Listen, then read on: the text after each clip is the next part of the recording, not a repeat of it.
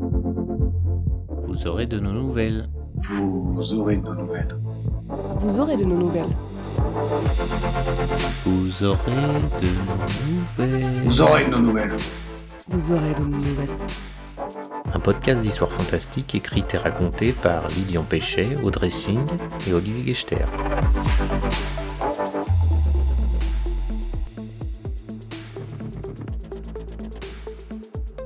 Bonjour à tous. Avez-vous aimé la première nouvelle de notre ami Lilian?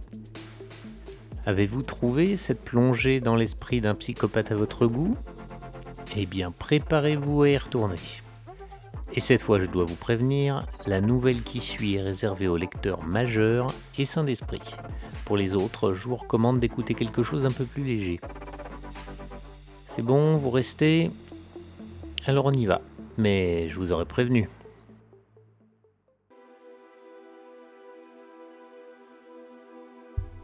Suis le capitaine Jules Hermand de la police criminelle. J'ai 40 ans et depuis peu, je participe à une expérience. Je teste la lecture de souvenirs de meurtriers. L'objectif, c'est de pouvoir lire directement dans leur cerveau, histoire de les foutre en tôle pour de bon. M-Pen Police, épisode 2, le chirurgien. La doc est là, le fauteuil aussi le casque. Elle m'a accueilli comme la dernière fois, sans sourire, sans aucun sentiment. Dans son regard, je sens bien que je ne suis qu'un cobaye. Vous vous êtes vite remis la dernière fois qu'elle commence? Ouais, mais c'est perturbant. J'ai eu une nuit compliquée, on va dire.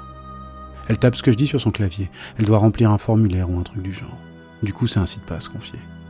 Elle relève les yeux de son écran et me demande Prêt à recommencer? Comme si j'avais le choix. Mes supérieurs attendent beaucoup de ces tests. Ce qui est vrai, ils rêvent tous de lire dans les pensées des suspects. Mais s'ils savaient comment ça se passe en réalité, ils seraient peut-être moins emballés. Elle me fait signe de m'asseoir. Pendant que je prends place, je pense au dossier du jour, le chirurgien. Un sacré client que je dis. Elle rabat le casque sans répondre, puis elle rejoint le fauteuil. Elle tape encore sur son clavier. J'aurai mal au crâne après? Moins qu'elle m'assure. Elle entonne son décompte. On y va, 3, 2, 1. Casablanca, il y a 20 ans. J'écoute d'une oreille distraite une blonde peroxydée tout en regardant mes diplômes placardés sur les murs. Il clame Missoum Salage, médecin plasticien. C'est grâce à eux si cette bourgeoise a traversé la mer pour me rencontrer. Comment s'appelle-t-elle déjà? Karine, Caroline, Catherine? Je dois me ressaisir. J'affiche mon sourire commercial et l'écoute. Et mes seins, qu'elle dit J'aimerais prendre un bonnet de plus. Un bonnet, je répète tout en prenant des notes. Donc si je résume, vous voulez travailler sur mon visage Retendre mon ventre, me liposucer la culotte de cheval et me gonfler la poitrine Sacré bouleversement, dis-je, et je le pense. J'ajuste mes lunettes et lui lance un regard perplexe, pour la faire réfléchir un peu. Ce n'est pas qu'elle soit trop vieille, j'ai vu des octogénaires passer sous mon bistouri, non. C'est qu'à 50 ans, tout ce travail en une seule opération, c'est un peu trop. Une anesthésie d'une demi-journée, ce n'est pas rien. Et puis la douleur va la rendre folle. Je connais ces vieilles belles du continent, prêtes à vous lister tous leurs complexes, à s'imaginer le résultat. Aucune n'imagine le prix à payer. En France, tout cela me coûterait une fortune, mais ici c'est un peu comme des soldes. Je comprends, dis-je. Mais n'oubliez pas, une opération comporte toujours un risque, et plus longtemps nous aurons à intervenir, plus les risques seront grands. Oui, je le sais. Mais en me rendant belle une nouvelle fois, vous pouvez m'offrir un nouveau départ, et ça, ça n'a pas de prix. En fait, si, dis-je en souriant tout en remplissant le devis. Façon de parler, acquiesce-t-elle. Je lui propose des photos du corps qu'elle espère. Ses yeux s'illuminent. Je lui fournis le devis, elle le regarde à peine. L'argent n'a pas d'importance. Seul compte sa beauté, son corps, son être. Tout me semble parfait, finit-elle par dire. Elle sourit. Elle signe. Je souris. Une de plus. Marseille, cinq ans avant. Cinq ans que je suis revenu en France, j'en avais marre du Maroc. Je voulais retrouver la ville de mon enfance, j'espérais retrouver l'ambiance de mes jeunes années. C'est peut-être la crise de la quarantaine ou le ras-le-bol de toutes ces vieilles. J'en ai vu des fesses avachis, des seins flétris, des ventres distendus et des cuisses boursouflées. À la fin, j'avais l'impression de faire de la médecine de guerre. Les patients défilaient sous mon bistouri pour être réparés. Leurs larmes, leur corps déformés par les assauts du temps et les grossesses n'arrêtaient pas de se succéder dans mon bureau. Je faisais de mon mieux. J'opérais tous les jours. J'étais sur le front à lutter contre les ravages du temps, mais on ne peut pas gagner contre le temps qui passe. On ne peut pas vaincre la vieillesse. On se contente de penser les plaies qui ne guériront jamais. La guerre est perdue d'avance et au final tous ces efforts resteront vains. Elles continueront de vieillir, elles poursuivront ce processus d'enlaidissement. Le rêve de jeunesse éternelle qu'elles pourchassent n'est qu'une illusion et leurs illusions m'ont épuisé. Marseille donc. J'y retrouve les petites rues, la vie de quartier, l'accent qui chante. Il y a aussi ces petits restaurants le long du port et tous ces monuments entre passé et futur. Je profite de tout cela. Ma femme m'a quitté. Elle était encore jeune et belle, elle m'aimait bien, elle appréciait mon physique entretenu, elle adorait mon argent et notre relation bourgeoise. Mais un gamin l'a séduit, l'appel de la chair. Maintenant c'est lui qui profite de son corps, de ses formes naturelles. J'ai passé tellement de temps à les contempler que je les connais toujours. Je revois ses décolletés provocants, les courbes de ses hanches dessinées par des jupes sophistiquées, l'arrondi de ses cuisses, de ses mollets. Elle n'aurait jamais dû me quitter. Je la hais. Marseille, deux ans avant. Virginie est une belle femme. La petite trentaine, la différence d'âge ne la gêne pas. Au contraire, on s'est rencontrés au cabinet, je me suis occupé d'elle. Au début, il n'y avait rien, puis elle m'a proposé de faire connaissance. J'ai accepté. Lors de ce premier rendez-vous, elle ne s'ennuie pas. Elle ne s'enivre pas. Elle me raconte sa vie, ses espoirs, ses rêves, puis elle me laisse parler. Elle me pose quelques questions. Elle est curieuse. Elle rit à quelques-uns de mes jeux de mots. Son rire est magnifique. La soirée s'étire, elle finit par me proposer un dernier verre, que j'accepte. Après une courte balade le long du port, nous rejoignons son immeuble, un bâtiment ancien à l'entrée étroite. Pour ne pas précipiter les choses, nous échangeons là quelques phrases, des sourires, des regards, éveillant le sens et l'envie. Puis elle me prend la main. Nous grimpons l'escalier, nous atteignons la porte de son appartement, qu'elle entr'ouvre avec une vitesse décuplée par l'excitation. Une fois à l'intérieur, elle se jette sur moi, sa langue dans ma bouche, ses mains sur mon corps.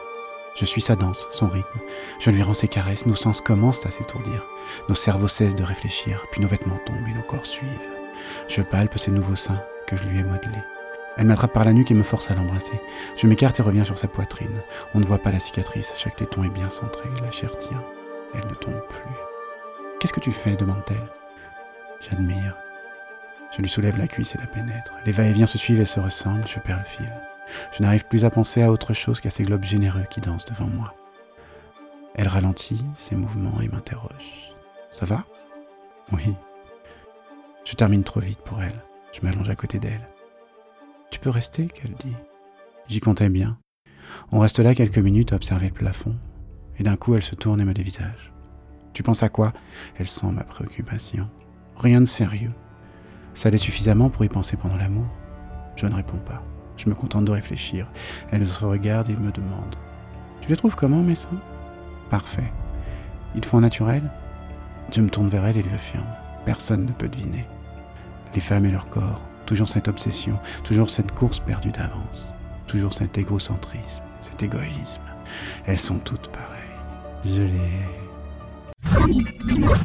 Paris, un an avant. J'ai quitté Marseille pour la capitale. Je les hais.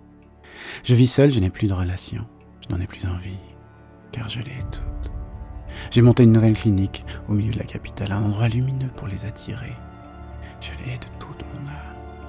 J'ai repris mes tarifs marocains, des prix auxquels aucune femme ne saurait résister. Et j'ai décidé de leur donner une bonne leçon. J'opère à nouveau à tour de bras. La salle de rendez-vous est pleine, les devis s'enchaînent à un rythme fou. Elles sont terrorisées à l'idée de se voir vieillir.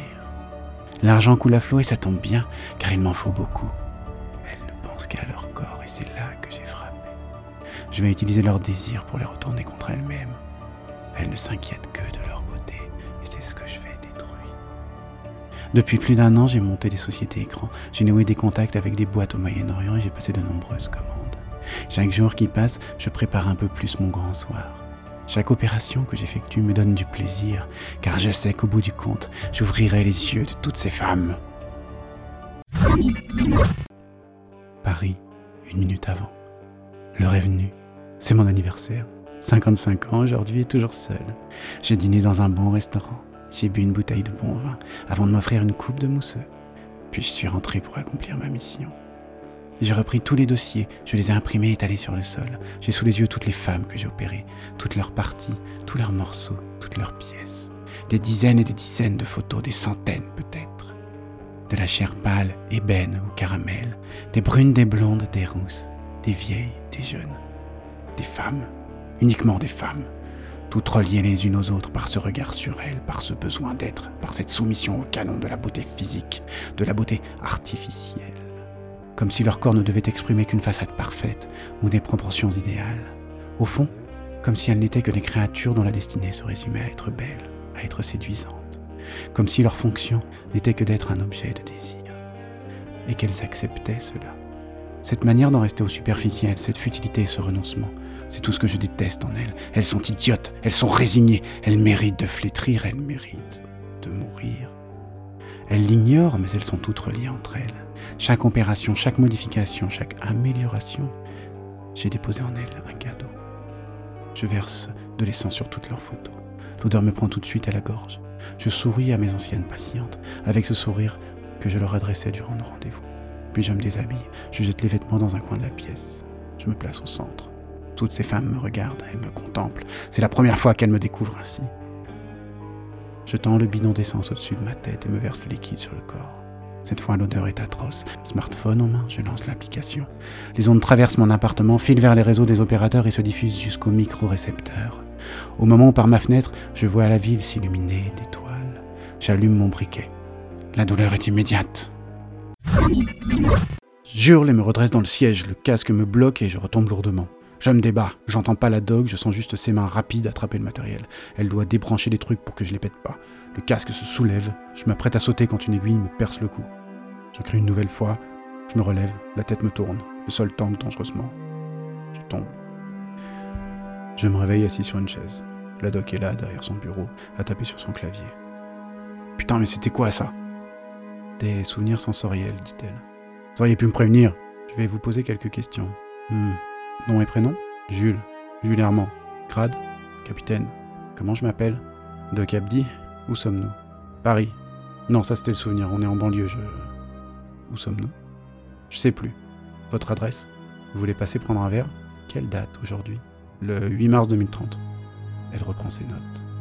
Je prends quelques secondes pour retrouver mon souffle. Je lui demande un verre d'eau. Une fontaine se trouve dans le couloir, qu'elle me répond. Je pigeais, je boirai en partant. Je repense à cette expérience. Cette fois, je sautais d'époque en époque, je me suis senti changer. J'ai toujours pas pigé pourquoi Salage a fait ça. Son histoire de haine me semblait exagérée, surjouée. Les souvenirs vous ont paru vraisemblables reprend la doc. Ouais, mais je préfère pas trop lui en parler, d'autant que la migraine que je tiens m'empêchera de mettre des mots sur ce que je ressens. Le docteur Missoum Salage est intéressant parce qu'il s'est convaincu. Il a créé son propre délire pour expliquer son fantasme. Les étoiles, dis-je. Presque 3000 femmes ont explosé ce jour-là. Des microcharges confirment la doc. Un truc fourni par une boîte militaire chinoise. Indétectable, mais bien mortel. Vous m'avez filé quoi? Un tranquillisant. Rentrez chez vous, buvez beaucoup et demain ça ira. On se revoit quand? La semaine prochaine. Bon, ben, bonne semaine, Doc.